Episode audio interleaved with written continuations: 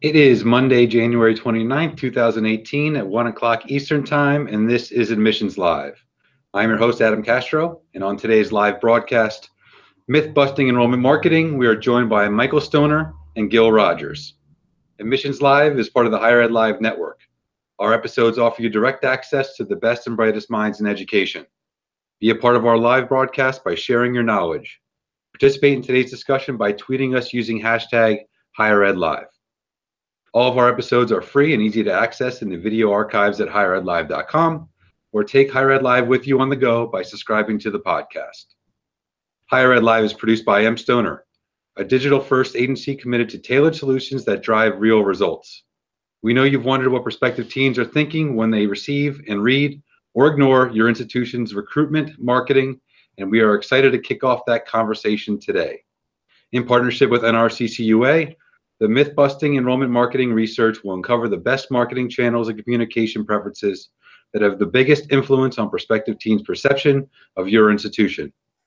Don't miss your chance to sign up now and receive early access to the research results and the white paper releasing soon. Admissions Live is sponsored by NRCCUA, a membership organization supported for student success for over 44 years. NRCCUA members gain access to the Encoura Data Lab platform gaining access to a wealth of data and analytics that drive better enrollment decisions. Additionally, Encoura Data Lab supports digital marketing strategies, helping you combine the data in your inquiry pool with high impact social media engagement strategies tailored to your institution. Learn more and get started at encoura.org. Okay, well, I'm really excited about today's episode. I have two tremendous des- uh, guests that really need no introduction, but uh, the first thing I want to do is is give them the floor uh, and just to tell us a little bit about yourself uh, and a little bit about what you do. Michael, why don't we start off with you? All right. Uh, thanks, Adam. I'm president of M Stoner, and uh, I've um, been around for a little while in in higher ed, and this particular topic is one that I'm uh, really um, that I find just completely fascinating, and it's been great to uh, work with Gil on uh, the research that we've done for the, the past three years. We, we've had a good time, and uh, I think, well, speaking for myself, I've certainly learned a lot. Excellent. Well, thanks for joining us today. Gil? Great to be here. Thanks, Adam. Thank you, Adam. And yes, thank you, Michael. This has been a, a, great opportunity to really shed some light on some myths and realities over the past few years. Uh, my name is Gil Rogers. I'm the Director of Marketing at NRCCUA. Um, been in admissions and enrollment management uh, for longer than I would like to say, but not as long as some other folks. Um, so I'm excited to, to be a part of this conversation and excited to uh, dive into some of these with with Adam on the on the hot seat for a, a little bit. Yeah, you can tell I'm fidgeting already. I'm getting a little nervous about what's to come. But before we get to that, why don't we talk a little bit about uh, the myth, busting survey? This is something that you guys have been doing for quite a while, and, and, you're breaking kind of new ground with this study. So why don't you give the, the listeners a little bit of a background on it? Well, I, I uh, about about uh, four years ago, uh, Gil and I started talking about um, how we could do some research that was really focused on some of the things that come up during um, conversations and in blog posts and in tweets and stuff where people read something and all of a sudden they're totally convinced that every teen every every, uh, every teen everywhere is doing something because they just read uh, a piece of national data from a survey that, that says that they're doing it and so we started asking ourselves uh, what would happen if we uh, asked teens a set of questions and then asked uh, professionals in admissions and marketing and web development in higher ed the same set of questions just to see what we understood about what teens did and where there were gaps um, in our knowledge and uh, you know give us a give us a chance to sort of think about and recalibrate some of some of our understanding of uh, this really important market. And of course, um, even though the admissions market is changing and and students look a whole lot different than they did maybe 20 years ago, uh, teens are still a very, very important market for many of the institutions that we work with. And many of the people I know are really interested in doing a better job at reaching teens and understanding more about how they uh, pursue um, an education and what they do, what they're looking for when they visit a website. And so that was that was our uh, original thinking about about the process. Yeah, and I think just to just to add to that, you know, we st- when we did the first study um, three years ago now, um, the, the title was, uh, was myth busting myth busting admissions, and the idea was looking specifically at admissions recruitment tactics, so mailers, emails, phone calls from admissions counselors, those sorts of things. Last year, we went kind of up a level and went specifically into a, one channel, so myth busting websites, uh, knowing that it was the the top resource that's used persistently throughout the process through a number of other research studies.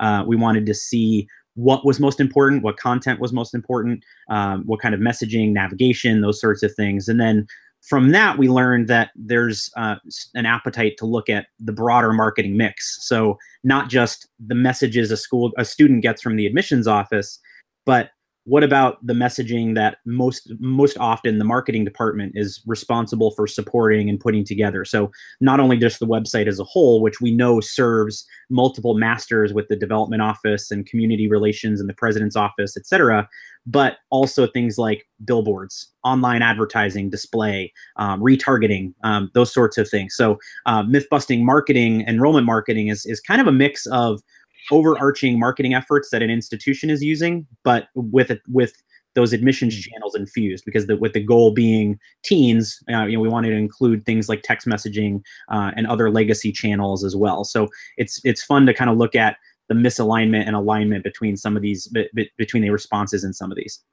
yeah and i think this is well timed and particularly for me because uh, one of my big pushes right now is to really you know find out where the student how the students are going to react or what the students want from a, from a communication plan. I think mm-hmm. you know speaking for someone that's on a campus you know you get busy you get bogged down you do a lot of copying pasting from year to year in terms of strategy just because of time constraints and personnel constraints. Uh, and you can go a cycle two cycles three cycles without doing uh, another round of outreach to your prospective students or your current students to find out what they want. Uh, so i think this type of information is incredibly important because it gives you you know a, a, bit of a case study even though it, you know it's more national than local but a bit of a case study to give you some insights on what your students are probably uh, thinking. Uh, and then it, can really start a conversation on your individual campus about how you should be tailoring your messaging. Um, so and, and it takes a lot of time and it, it's a lot of effort you know for someone in my position as a vice president to work with a marketing office to work with an admissions office to try to calibrate all those strategies but it's incredibly important to do so i think well, well, I, I, think that's right. And one of the things that um, I think we were trying to do with uh, the, the whole series of studies that we've done is to encourage someone in your position to um, really think uh, carefully about some of the assumptions that you make or some of the assumptions that some of your colleagues make, you know, like we, we've, we've got to put 20,000 videos on our website because teens are all about videos. Well, maybe not. You know, that's one of the things that we heard last year that, yeah, videos are, are helpful and teens like them, but it's not the first thing that, that they look for. So, you know, one of the things that suggested to me is that there's still um, a real appetite for very high quality text on a website that is supported by videos. So not to say that videos aren't bad, but have a choice you know, up the text site and shoot a bunch of videos, maybe you should do the the text first uh, because it's really really important, and then follow it up with videos. So so those are the kind of those are the kind of discussions that we were hoping that some of our research would inform as they occur on campuses with you know people like you and your colleagues. Awesome. Well, let's jump right into the research itself now. This is why I'm on the hot seat. Michael and Gil gave me a list of eight uh, myths slash realities uh, to go over uh, with our viewers today. Uh, and after I present them, I'm going to kind of give my thoughts on where I think um, you know students lie in a particular myth and reality. Um, and Gil has already set the bar quite low for me in terms of getting it correct. So we're we're looking for about a 5.5 over under a 5.5 correct um, you know, out of the eight. So we'll see. We'll see. We'll see how it goes. Uh, the first myth of reality: most teens review dozens of websites during their college search and choice. Uh, and when I saw this, my first reaction was, I don't think that's the case. Uh, I think there are a certain number of websites, and, and I think kind of like the college search process, where a student may apply to several institutions but only visit a couple. Uh, I think the uh, the same could probably be said for websites, where they're doing a lot of their searching on uh, you know third-party sites, whether it just be a normal Google search or a partner um, like niche.com or something like that, where they're doing some search and they're trying to get some testimonials from students. But when it comes to the meat and potatoes of coming to a college website, I think that is reserved for kind of the shorter list of in, of institutions that they're considering. Uh, mm-hmm. Gentlemen, how'd I do? So, so what you're really suggesting, Adam, is they've already done their sort and they're they they have a, a, short list of institutions that they're looking at and those are the ones that they're looking at not dozens of institutions. Is that a fair assessment of what that's you what said? I'm, that's what i'm going with. All right. Well you'll be interested to know that 66% of professionals uh, believe teens review 11 or more higher ed websites 11 or more. So not dozens but you know quite a few uh, in their college search and choice process. And and that puts you in the 34% that are actually closer to the student voice. So you're at, uh, I think you hit the nail on the head, Adam. That it's you know 23% of students in our survey said that they were they explored 11 to 20 colleges, which is the highest end of the range that we gave them, um, and 55% said 10 or fewer. So um, I think you're absolutely right. I think there's um, this propensity and opportunity. To, there's there's this propensity to do what we do as as consumers, right? To do some third party evaluating and, and searching. You mentioned sites like Niche and uh, and there's others, right? That students use to find and evaluate, compare schools side by side, and then from that kind of discovery process, filter out the schools that aren't necessarily a good fit. Then take that step to go to your .edu website uh, to to gather the official information that they're looking for. And then we have that whole study on myth busting websites that um, that tells you what what you need to have there when you get there. Um, but that's the that's that's uh, a great assessment. You're you're one for one so far, Adam. Well, I think it's important that uh, you know everybody knows this because I think this helps us tailor the website. And, and you said there's a myth busting um, uh, research on the website itself that I encourage everybody to check out.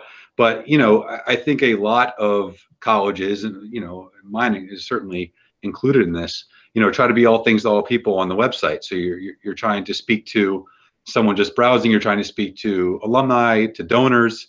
Uh, when you really need to be focusing in on the prospective student that has you as one of the three schools that they're interested in. And I think that messaging is a lot different than when you're trying to speak to a search list of college board names of 40,000 uh, and directing them to your website. So, uh, and I know, Michael, I know M Stoner does a lot of work uh, with institutions in terms of helping uh, schools optimize their websites. Can you talk, talk a little bit more about that? Um, yeah, that's that's right, Adam. We've we've done um, we we've worked on probably more than 300 uh, web projects in higher ed, and uh, actually next Wednesday, Voltaire, uh, my partner Voltaire Miran, is hosting a free ed uh, website on, uh, or a free webinar on higher ed um, website uh, redesigns done right. Uh, he'll cover six things you need to know to set up your redesign project for success uh, and go over a list of 10 mistakes institutions usually make and how to avoid them. So maybe if, if you wouldn't mind just tweeting out a link to the uh, sign up and the information for that webinar, that'd be great. Yeah, definitely. We'll get that out in, in just a moment here. Uh, I encourage everybody to sign up for that. Uh, I certainly will. Um, all right, so let's move on to myth reality number two. Print is dead to teens. Uh, this is one that is near and dear to my heart because I have run the professional roller roller coaster as it relates to print. Um, I was Mr. Print back in 2003 when I started in admissions, uh, and then I drank the Kool Aid you know, around 2010, 2011, 2012, when everybody was saying print was dead and you had to do everything digital and and move everything online. Uh, but then we saw the results of that, and we saw the pushback that we were getting from uh, students and parents on the lack of print uh, in our admission uh, strategy.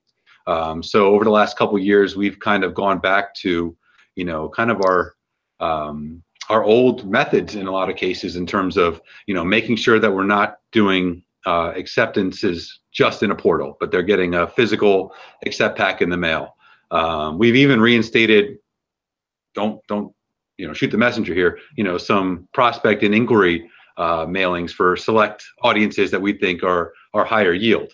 Um, but overwhelmingly, uh, we have heard from students and parents, even though you have every hashtag that says, you know, the college mail hashtag with everything's in the garbage and or lighting it on fire, that they do want that as part of their uh, recruitment process. So I'm saying it, print is not dead for teens.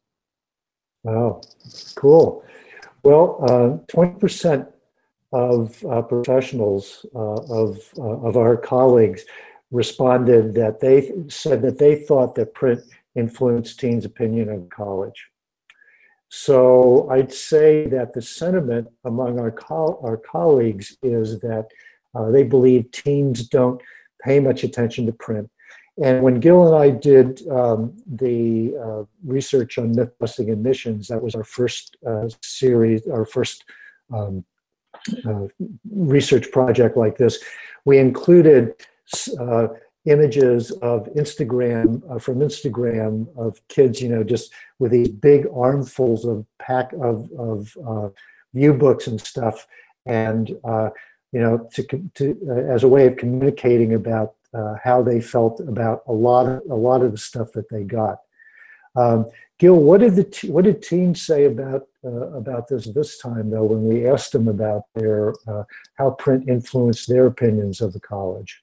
Yeah, and, and, before I get into the team data point, I have a, a quick aside. I think it's very interesting that you know Adam hit the nail on the head that it's you know, well, print is definitely a part of the mix, right? And to completely remove it from from all of your communications would would definitely spell um, some doom and gloom for, for a lot of your efforts. Um, it sounds like Adam, you've you've experienced a little bit of that. The I think the you know and the but the fact that 20% of our respondents on the professional side said that they that print that they felt teens were influenced their opinions were influenced by print. Yet i would i would presume that close to 100% of those respondents are actively using print as a big part of their recruitment portfolio is is very interesting. So we we I, maybe the pendulum on perception is swung a little bit too far into that direction because what we found is that um, out of the influencers of teen opinion, about 30% of teens said that that print did impact the uh, their perception of of a, of a college. That's positively or negatively, and I, I think what that says um, is that print is still definitely a part of the mix, but it's part of a you know a, a a, a, a, of exactly that a mix right? There's uh, a place for print in your in your overall outreach. I think adam you, you you pointed out acceptance packets right there's still that value in that tangible piece of mail that says congratulations you're in right? You can run up and down the hallway with an acceptance packet. You can take pictures and post on social media with an acceptance packet. You can't really do that when you see the notification on your phone or you see it on a, on a computer in, in your portal. Those are fine too but the accept packet is still that that tangible piece of real information. And and on the and what's it, what's interesting and we'll, we'll talk about this in a little bit too with respect to things like social media you know 30% of students said that that print impacted their opinions. Um, only 22% said social media did from official social from official college channels. So there's this uh, kind of you know behavior to put a lot of effort and investment in social which we we still should but um, you know we, we need to temper our um, our expectations with with how much impact these different channels have because um, you know print I, adam you're you're two for two now uh, because uh, you know print is definitely not dead. It's just part of a broader overarching strategy um, and not the only arrow in your quiver with respect to reaching and engaging students. So focusing your your print messaging on students who are well matched based on your predictive analytics based on all of your historical enrollment data, looking at where students are coming from, leveraging the tools in your at, at, hand, whether it's Encoura Data Lab or your institutional research department or your own ability to use pivot tables in Excel, whatever whatever it is that you're using to to to evaluate your outcomes. Print is still a, a, a a big component of that for sure. And I think this is one of those things that you can certainly customize this for your campus and the student body that you serve. I mean, one of the really interesting Right. things that, that we have seen over the years is that, you know, when you talk about posting your accept packet on your accept letter on social media, if if we we broke down kind of the information and it first generation college students post that information at a higher rate uh, than non first gen students. And but that makes some sense. It's more of a celebration. This is more of a you know uh, something that hasn't happened in their families uh, you know lifetime. So it, it, it's a it's a bigger deal. So that makes sense. And and again, Gil, I completely agree. You can't do that with a portal announcement. Uh, Yeah, you know, so- absolutely. It, it's it's great that you bring up the first gen piece too, because we did dive a little bit deeper on print to see um, and and a few other areas, and we might do a separate or write up with some uh, some key findings. But um, first gen students were over a third said that they that they were their opinions were influenced by by by print materials they've received from the school. So there's that thirst for that tangible piece, and I think a lot of that has to do with the fact that you know, like you said, it's their first time through this process their their parents don't necessarily have the frame of reference that that legacy students might have so that they're using this information as a bible which i would say and i'm going to be on my soapbox here for a second on well matching is why it's more important for college admissions and enrollment people to be smarter about their use of print materials in their recruitment mix because what we're doing when we send out these giant list mailers to students who are not well matched who are who are not a, a good fit for our institution for these students specifically first gen students we are confusing the process and making it more challenging for them right so the better we can be That's about right. matching our message with the right students the less we're going to confuse the process for those kids. Because the reality is is those first those those legacy students the high achievers they're filtering their list before they even get those search mailers. So you you may as well do a better job of making your data smarter overall. Yeah, Well that- that's right. And and one one thing I just wanted to, to throw in here, you know, in terms of uh, how different channels influence teen opinion, uh, the website is the most important. Sixty-two percent of teens said that was their the main influence in their uh, opinion of an institution. And then when you talk to vice presidents of enrollment management, they'll say the website is the biggest challenge in terms of making that the, the primary yeah. recruitment tool for uh, students. And I think we, we acknowledge that how important it is, uh, but getting to where we want to be proves very difficult uh, in, in many times. Well, that's that, that's right. And you know, when you think about the fact that institutions have only been really thinking about how to manage their websites effectively since about 2000, uh, and and have been publishing stuff since what you know, 1970 or so or before. since paper started Um, yeah, we you know we've got we've got some time to uh, you know really get up to speed on what the what the web requires, and of course the challenge is it's been changing all the time. Yep, absolutely. All right, well, we're just we're calling it that I'm two for two. So let's Yep, we can move on to myth Way- reality way to number three. Uh, teens prefer online interactions to face to face, and I thought this was really interesting. And my guess is um, that professionals are definitely split on this issue. Um, I think that we feel, uh, we as the industry feel that students have become such digital natives that they prefer all their interactions online, both for the convenience but also the impersonal um, aspect of it. There's less pressure. You're not in front of a admission counselor. You're not in front of an administrator. Um, but I don't necessarily think that's how students uh, feel. I think that they don't want to talk to me. Uh, I don't think they want to talk to a higher end administrator in the in enrollment management. Uh, they may not necessarily want to talk to a director of admission. I think they want to talk to, you know, someone that they feel is accessible uh, and someone that they feel can be more of a friend, friend through the process. You know, a you know an admission counselor, for instance.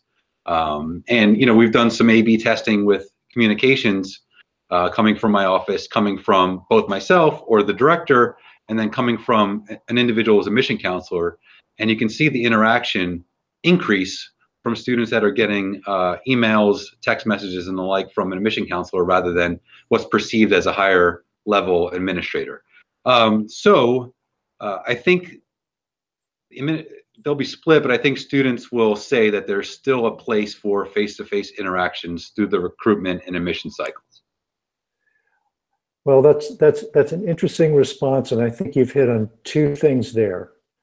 Um, one is that um, students uh, that um, there's uh, often a misunderstanding because people in higher ed are kind of uh, thinking about a more hierarchical approach to communication, uh, that uh, teens might be interested in hearing more from a more senior person, which certainly from you know from a development standpoint, marketing standpoint, to a pros, uh, fundraising prospect, but but not necessarily a teen.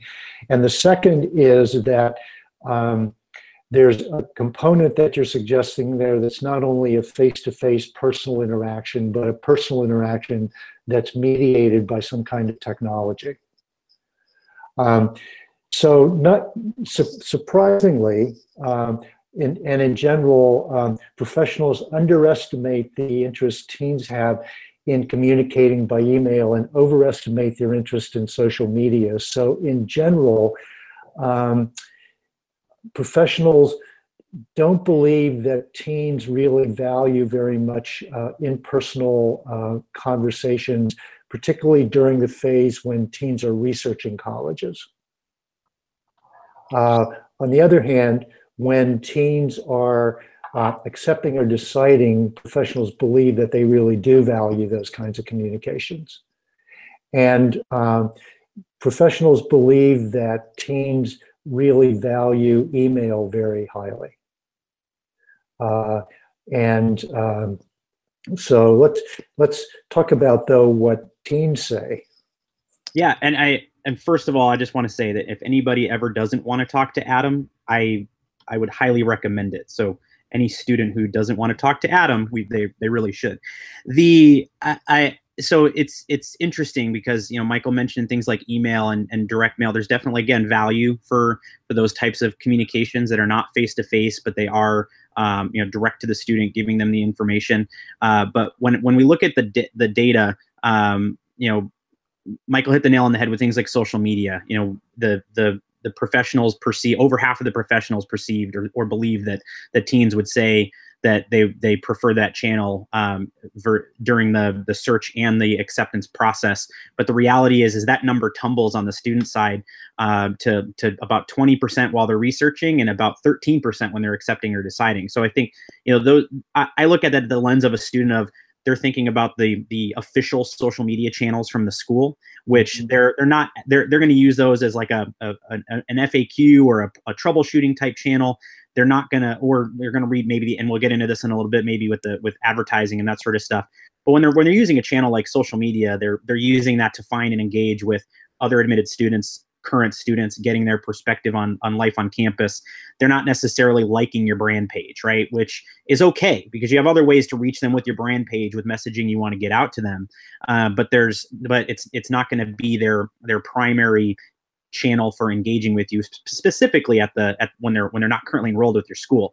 When we asked students about the channels that did influence their opinions on colleges the top channels aside from the website again which we know is a is kind of an omnipresent always there uh, ch channel of official information for them always the top, there the top responses were campus visitor tour a school visit so a counselor coming to visit them at their school and a phone call for phone calls from admissions officers. So there's there's definitely still value in those those there's still that thirst for a personal connection. And I've said this um, almost every time we've talked about this topic that the admissions business is still a people business, right? There's still value in connecting with that person. But Adam, like you said, it's it's it's probably mostly to that advocate, that person that they want to be connected with in the office, that person that can go to bat for them in financial aid, um, you know, uh, you know, scholarship award conversations, those sorts of things. It's the admissions counselor, right? It's that it's that person that can be that champion for them.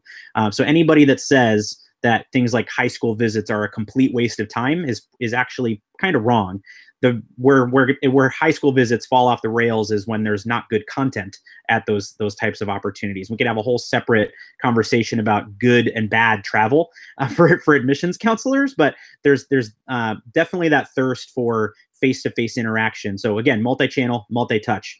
Offline's not dead it's not a bad place to be connecting with students, but you, you should have a combination of the two. So I'm going to give you a three for three, Adam. Nice, I'll take it. But I think one of the things, uh, you know, that, that I've certainly noticed over the last couple years is there is a little bit of a lack of engagement, even in the in-person meetings with students. So maybe, you know, seven, eight, nine, ten years ago, you know, we have a group tour, a campus tour, an open house. You know, I just felt, and, and maybe this is just, you know, a, bias of, you know, hearing so much about this uh, lack of engagement from this uh, generation of students, but you know, I, I, felt that there was there was more questions, more engagement, uh, a little bit more activity uh, on the students' part. Now I think there's a lot more kind of sitting back and just taking all the information in, um, and not necessarily engaging maybe as much as, as students used to. Well, and I still think it's important that they're getting that information and getting that information in person when they have the ability to speak to people if they want to. I just think that desire uh, to gather information, particularly at the you know at the introductory phases of recruitment, whether maybe it's an open, a large scale open house or a, a campus tour for a school that you haven't applied to. Um, I just think that engagement level is probably a little bit lower than in years past, and, and I think that trend will continue. Uh, because they can get so much information on their own um, just by looking up, you know, FAQs on their phone or, or, or, asking a student on Twitter that goes to the school, how do you find this building? Yeah, and, and but mm-hmm. what like right. they're on a campus tour of a, of a school they haven't heard of or or have, is not super high on their list. Potentially, what they're doing on that tour is snapping their visit, right, and sharing it with their friends. So, or if so, if they're having a good time in those types of experiences and they're getting a lot out of it, what they're likely doing is broadcasting it to their network in some ways. Um, and if they're not, then they're using the, the, the device to channel out and ignore you, right? So it's about it's about having a, a good experience for students. And I to take back to the high school visit for a second, you know, my when I when I when I was a roadrunner for the University of Hartford, you know, my first day in admissions, I visited four schools, met with two students, right? And it was, um, you know, and, and the style at the time was the very sales pitchy way of doing a high school visit. Hey, I want to tell you a little about the school. I want to tell you about our colleges and programs. And then, you know, let's have some questions and answers. And always led down to what's your average GPA, what's your average SAT score, all that sort of stuff.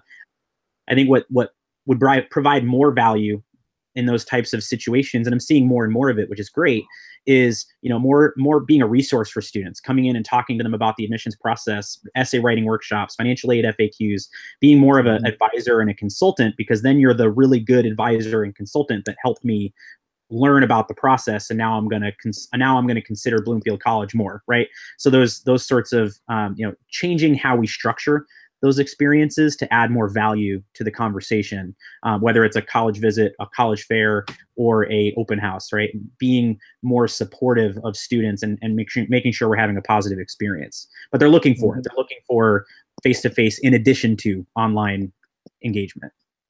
Mm-hmm. And Instagrammable, you know, places to take pictures on campus. There you go. Well, I think I think that's right. I think one of, one of the things to remember is that um, this is still a very, very personal kind of exploration for every every student. And uh, while um, while that while it's true that you can sort of create these experiences that are that work for lots of different kinds of teens, um, it's still pretty personal to each one of them and they're having that they're having that personal reaction that they're sharing with their friends and sometimes you can find out about it and sometimes you can't depending on you know what what channels they're using and how they're going about their sharing. Absolutely. So let's move on to uh, we have number four. Um, online ads are effective at reaching teens. Um, and i am certainly on the pro side uh, of using online advertising to reach your uh, core audiences. Um, I think the the reason for that is simple. I think you know students are connected 24 hours a day. Um, all of the things that they're using, whether it's Spotify, whether it's Twitter, um, whether it's any social media network, any browsing um, uh, session that they're in, um, all of that is going to be available to institutions to use uh, to market directly to the student. Now, I do feel that um, students have become a bit immune uh, to this, and I think that they just see it as kind of uh, some advertisements, particularly for schools that they're not interested in, as kind of white noise. Um, that's there. um, but they're never really going to uh, consume uh, that information if you're marketing in the wrong places to the wrong student. So I think from an administrative standpoint in higher ed, we have to be really strategic on how we're spending that money and where we're spending that money uh, as appropriate to the institution that we work for. But I think from a student perspective, uh, that online ads are probably uh, one of the preferred means of students to be marketed to. Hmm. Well, that's that's an interesting response, and let me tell you what other professionals uh, said. Forty-five percent said that uh, online ads were effective at creating brand awareness. 36% said that they were effective at generating information requests. 29% uh, said they were effective at generating campus visits. And 25% uh, at, said they were effective at uh, generating application submissions. Now, if you think about those brand awareness info requests, campus visits, and application uh, submissions, uh, there's a considerable difference, isn't there? Because you can actually measure info requests, campus visits, and application submissions. You can't really measure brand awareness. when I saw that, I thought, well, what does that mean? Yeah, we, we like our ads. They're really cool. So they must be increasing brand awareness. It's a catch-all. yeah, there, you, there you go. That's right.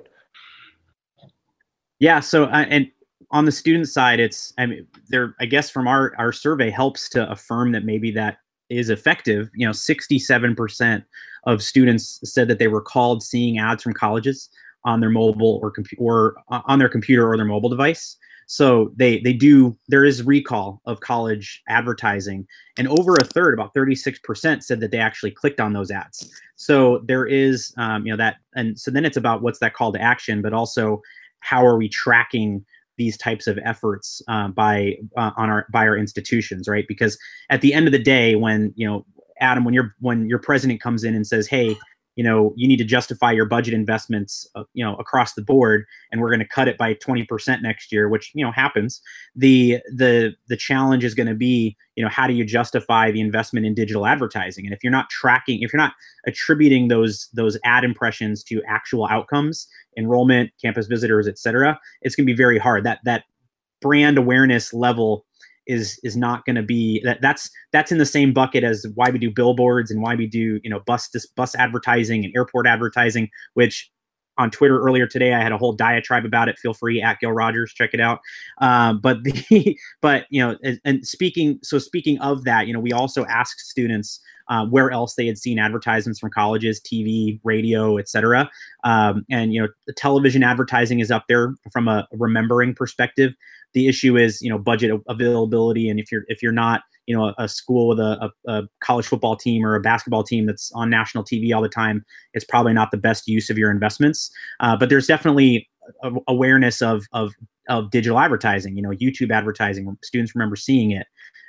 Things like outdoor, like I just talked about, many students do remember um, seeing seeing ads from colleges on on billboards or buses or et cetera. But the number of students that actually impacts their decision to make take that next step and, and do more research for those schools is negligible. And I, I think that that just speaks to again evaluating the goal before using the tool.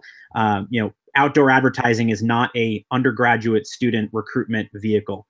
It's we do it because the president wants to do it. It's we do it because the faculty like to see it. It's you know those those sorts of things. But if you have an open if your open house budget includes a line item for a billboard, use that use that on a on a digital campaign instead. I think there's uh, a definitely an opportunity to better use those types of funds from a undergraduate recruitment perspective. Broader marketing mix, sure, I, I can see there being a need. Uh, there there can be ways to defend a billboard, but not for not for undergraduate recruitment. But with respect to the overall point, you're now four for four, Adam. So great work. Thank you. And I did not get the answers beforehand. I promise you. But I think I think there's a lot of I think one of the challenges that I deal with, and I think I'm I'm on, you know, I'm much more on the digital side of this than than even a lot of my peers in the field. But one of the challenges that we have on campus as it relates to digital marketing and advertising is the payoff, right? So when you're, looking through click throughs, you're looking at impressions, you're looking at all these things. We're talking particularly per, particularly with click throughs, these percentages of a percentage in terms of the students that are seeing the advertising and actually clicking through and going to a, a campus visitation page or going to a major page, whatever you're advertising. And so it becomes very difficult because then you're trying to quantify that and it becomes really complicated to try to find because a lot of it is brand, though we hate to use that term, but it's they saw the ad and then maybe in two hours they're going to come back to your website, but it might not necessarily be through the advertising link that you know prompted that behavior, uh, and that's mm-hmm. really hard to quantify at the college level because we just don't have the resources and the people to do that kind of work in a lot of respects. So I think yeah. that's one of the challenges because you can see a billboard, you can see a bus ad, you can see uh, these different things, and and your trustees see them, and your faculty see them, and they report back and say how great they look.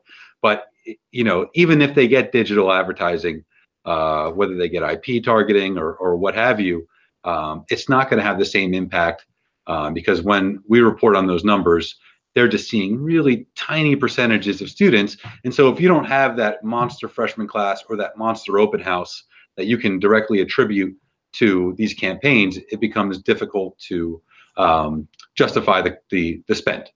Yeah, and and that's where I think the the importance with you know attribution, and this is going to get in the weeds on digital marketing for one second, but attribution tracking, you know, in, in conversion tracking, using you know pixels to be able to track, you know, students saw or clicked your ad, then two hours later or two days later went to your site and did whatever that desired outcome was, right? Like if I did an open house ad and student clicks through the ad on their phone, chances are they're not filling out that form on their phone because not not only because maybe your forms suck on mobile, which many schools do, but it's it's more so because they need to talk to their parents about the schedule. They need to talk to their, they need to look at you know their their clubs and activities and sports. When can they fit it in?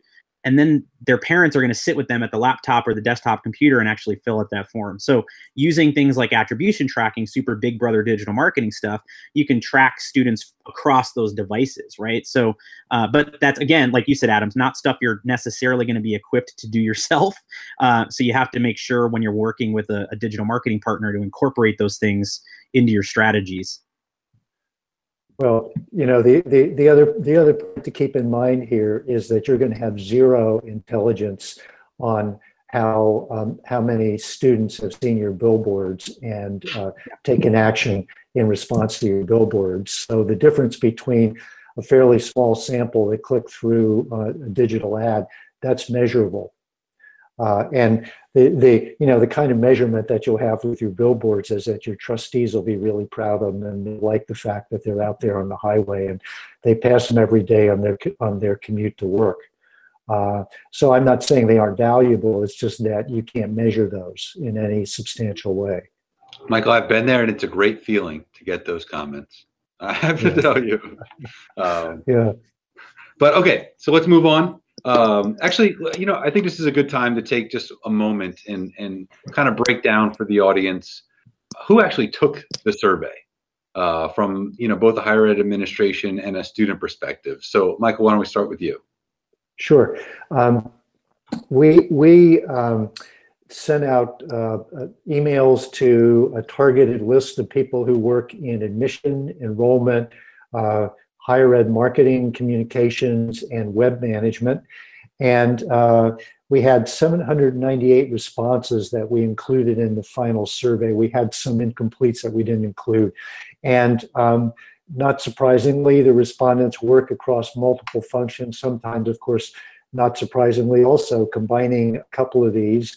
Uh, nearly half were in marketing, um, Many were in communications, 29% worked on the web, uh, and a quarter in ad- admissions. That was their primary focus.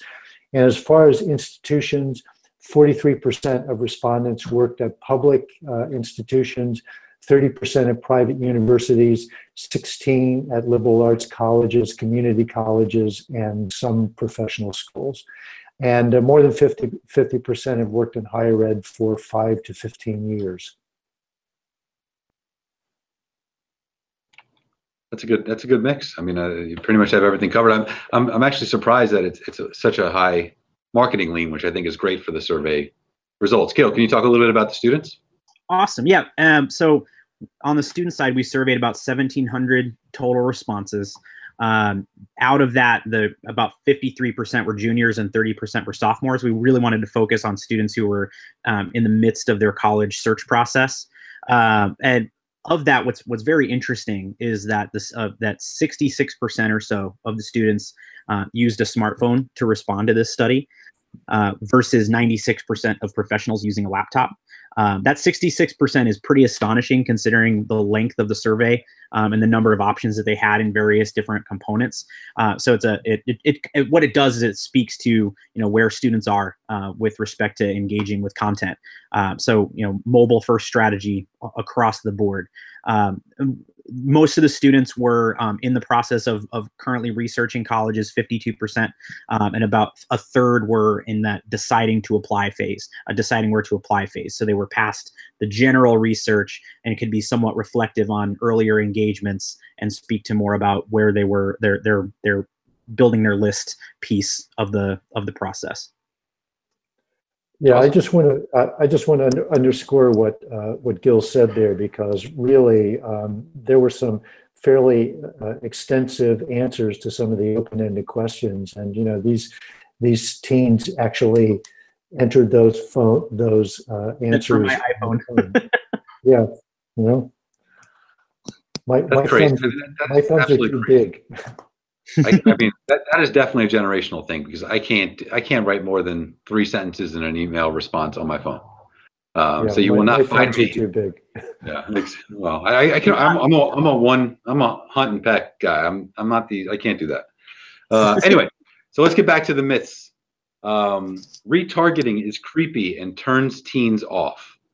Um, so uh, with this one, I, I think I'm pretty clear particularly from the student perspective, uh, I think, and I, this is what people have told me time and time again, is is retargeting is really a, a, a fundamental strategy now for colleges and universities. I mean, if you're going to start somewhere, start uh, if you're going to start somewhere online, start with retargeting uh, off of your website. Um, and I think again, this has become almost a student expectation. You know, if they visit a site, uh, if they're poking around, particularly if they're going deeper into the site, that ultimately that school is going to uh, interact with them uh, via retargeting. Uh, so first, certainly I want to know if I'm right, but second, definitely give like the short, you know, short and sweet answer to what retargeting is in case somebody doesn't understand. Well, I'm, I'm kind of revealing my bias here, but retargeting is what happens when you uh, happen to look at a pair of shoes and everything you every website you look at after you look at that pair of shoes sh- shows you an ad for guess what? That exact same pair of shoes that you looked at on uh, the uh, amazon.com website or wherever you saw them they show up everywhere. That's essentially what retargeting is. Um, and um, you know uh, you're, you're right adam. Retargeting is a part of the world that we all live in um, so we we experience it all the time, and teens who spend so much time online using all kinds of tools uh, and and uh, sites that are supported by advertising, um, of course, uh, see it to a really great extent. Um, it may or may not surprise you to know that 90% of professionals think teens react somewhat positively, positively, or very positively to targeting, and only uh, 20% of professionals think teens have a neutral reaction. So we, we, we think as a group that teens uh, have a positive reaction to this stuff and that it doesn't impact their opinion of our institutions negatively in any way. All right, um, I'm very interested to see what Gil's about to say right now. so you're you're definitely in the, you're definitely in the admissions officer or marketing officer bucket here on this one, Adam. So um, it, you're in that 90% uh, feel at least neutral uh, or or positive or or negative or uh, very positive. Interestingly, on the student perspective, about ha- or about 60%, 57% of uh, of students who were aware of retargeting, which was about half of in and of itself. So about half of students said that they remembered being retargeted. They didn't say retargeting because we didn't, you know, students aren't going to know what retargeting is, but we asked students if you noticed an ad from a college after you visiting their website on a social channel or a website, about half said that they noticed. and about but about 60% of those said that it had no effect on their perception of the college. So it didn't have a bad effect, but it didn't have a positive effect either. There was a very big middle ground bucket. So this goes back to that whole awareness play from the last question. You know, it can help with brand awareness, but is it really moving the, the needle with respect to, um, you know, post engagement? Um, you know, there, there was about a third of students that said that they had a positive, a somewhat positive uh, or positive reaction. But those are students who you, you might be targeting through other channels as well. Um, so I would I would say that re- retargeting is not a bad strategy, right, for for post visitor engagement. But there are definitely a suite of other digital marketing strategies to consider uh, when you have things like custom audience targeting, right? And I'll be quick on this because I know we're going to be short on time. But you know, you already have access to the data on the students you're recruiting. You know, you have your your your suspect pools that you buy from NRCCUA or College Board or what have you, college fairs and visit high schools taking those lists and doing a uh, doing a custom audience campaign to identify their Instagram ID, their mobile devices, you know, not just their IP addresses because those can add be changed and move and be accurate, et cetera, but their personal devices, their social media accounts, and saying dollars on that population that I've modeled, that I'm mailing already, strategy then then retarget if you had to choose right? If you had to choose between the multiple strategies that may be more effective because it's more precise the challenge with retargeting is you could be retargeting a parent you could be retargeting a guidance counselor you could be retargeting you know faculty off campus. You can block ip addresses and whatnot but you're going to be catching a lot of other people that you don't know who they are until they convert to that next that next phase in the process.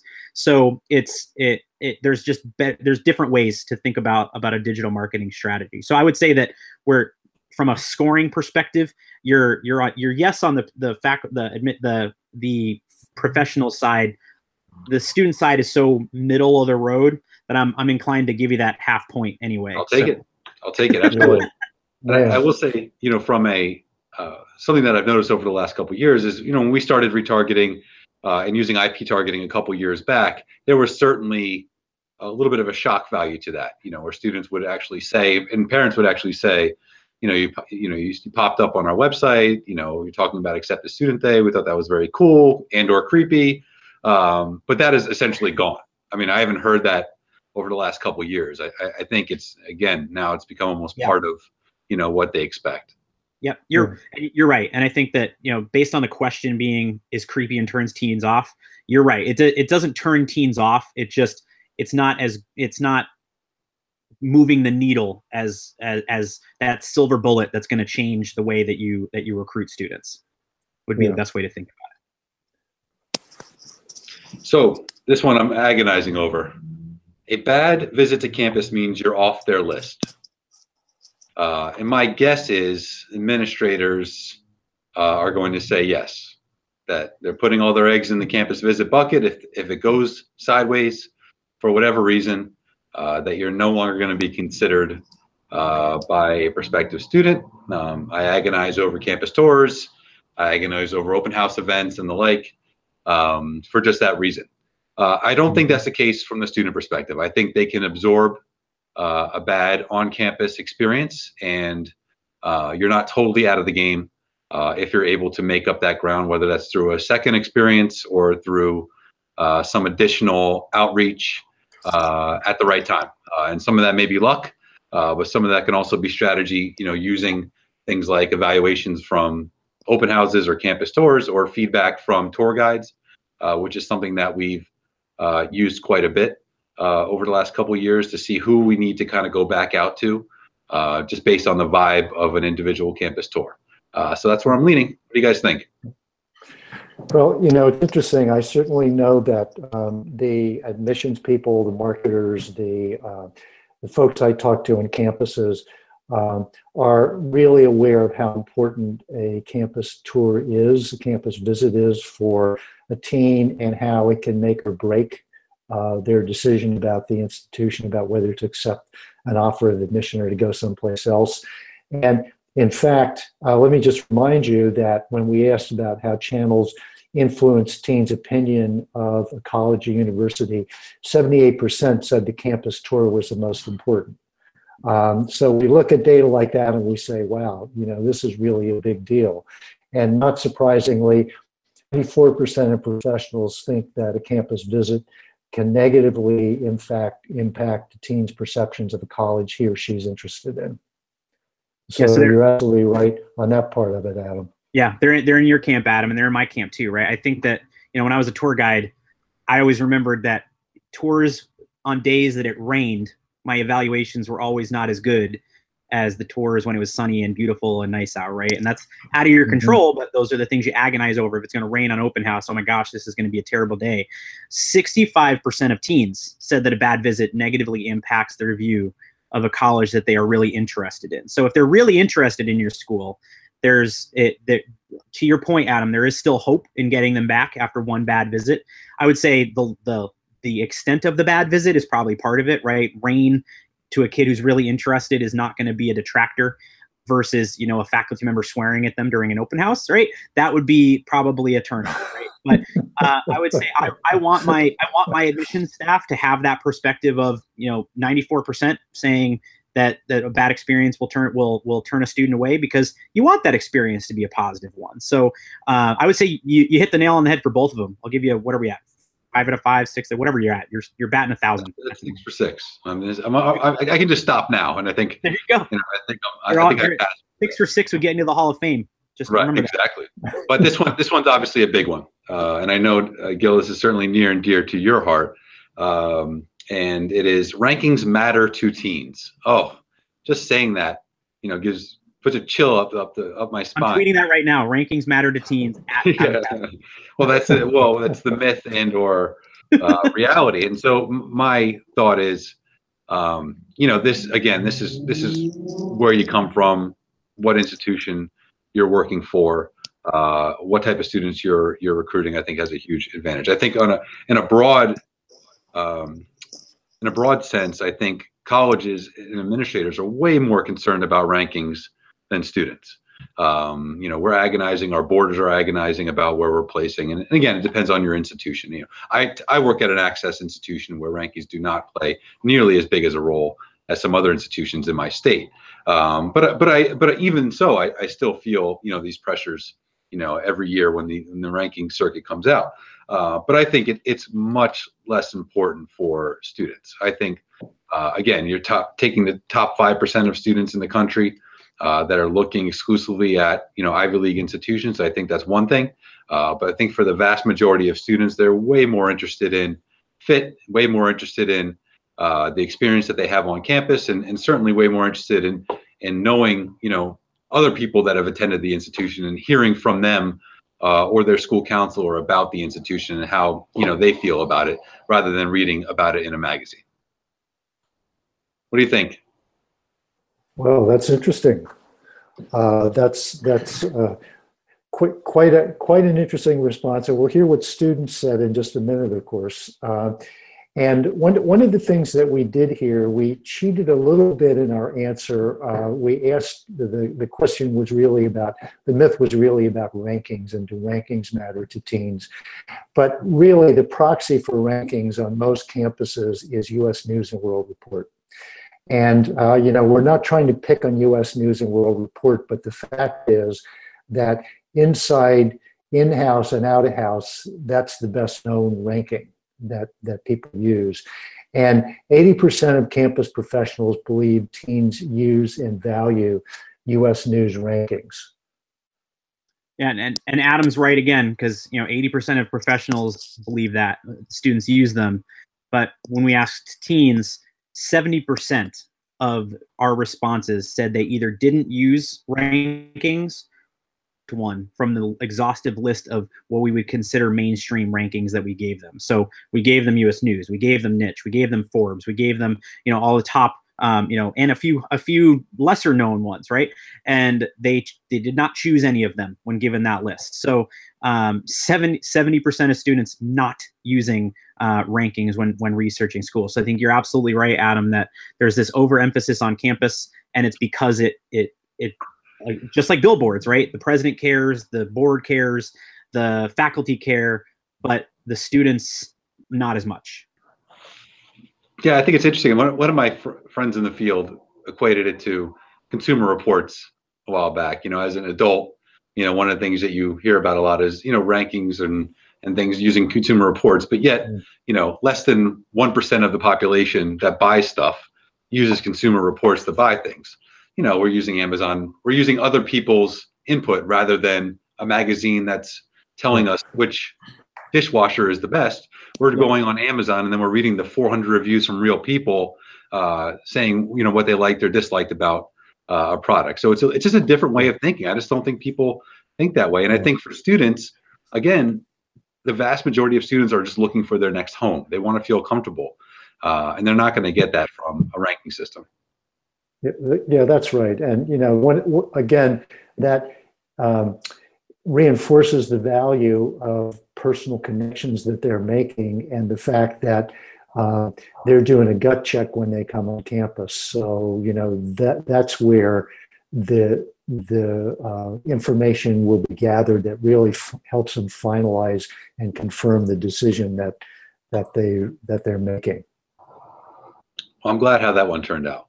I was hoping yeah. that, that's the direction yeah, we were going to go. You're you're you're doing really well here, Adam, and, and we we saved we saved the uh, perhaps most difficult one for last. So let's see how you do in this. All one. right. Well, the most difficult one may be students do not want colleges to text them. Uh, and I am biased on this because I am definitely uh, an early adopter of using text as one of our primary platforms to uh, reach out to students. Um, so I think this is certainly from a student perspective, I believe it's false. Uh, but I think there is a caveat here. I think that there has to be uh, an opt in to the text messaging um, uh, platform uh, before you reach out to students via text. I think if, if you do that, um, it's all good. Uh, and we've seen a, a, very high interaction rate uh, with text messaging. Um, students, in fact, you know, about I think the last count, about two thirds of our phone calls go unanswered. Um, but we're getting a much higher response rate and engagement rate uh, via text for students that opted into our text messaging platform. Mm-hmm. So I think that the field in general is is probably still late to this game. Uh, and from the higher ed administrative side, I, I, can see a lot of people saying that might be too intrusive uh, and saying it maybe maybe not be an effective uh, mode of communication. But I think from the student perspective, I think it's welcomed at this point. Mm-hmm. Well, interestingly, 60%, 66% of professionals said that having a college text a teen would positively impact his or her view of a college. So we didn't specific, we didn't ask about uh, opt in or opt out, uh, you know, uh, and that might have changed that somewhat. But basically, uh, two thirds of our colleagues have uh, think that it, uh, texting creates a positive impression. But interestingly enough, 43% uh, said that, that their college does not text pros- prospective students. I think, and I think that's a huge missed opportunity. Um, yeah and hopefully and, Gil backs me up right now.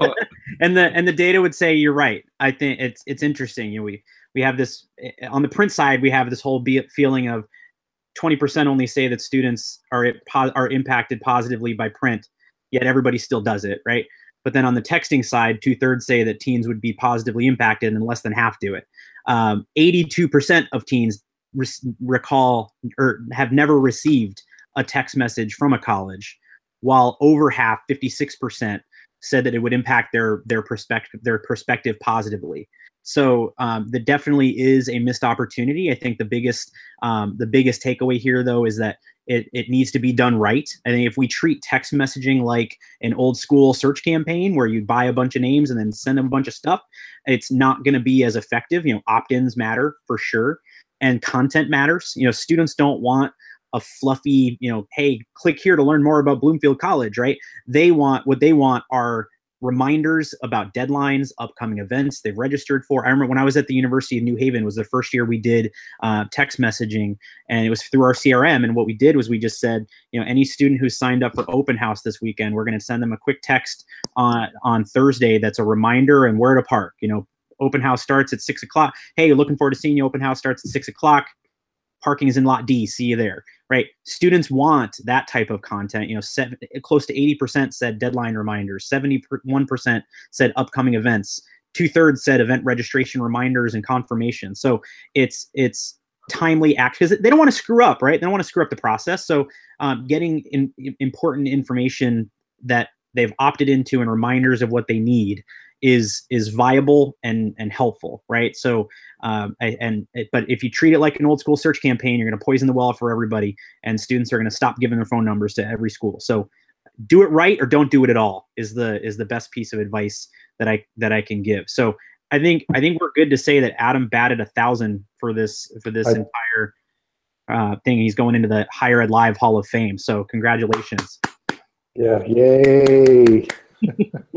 Thanks, guys. I appreciate that. No, this is. I mean, this was incredibly uh, insightful, and I and I think uh, certainly the listeners are, are going to get a lot out of it. I think one one thing I just want to say on the text messaging is uh, we saw a huge difference in um, accepting text as a, a, mode of communication when it became a two-way conversation.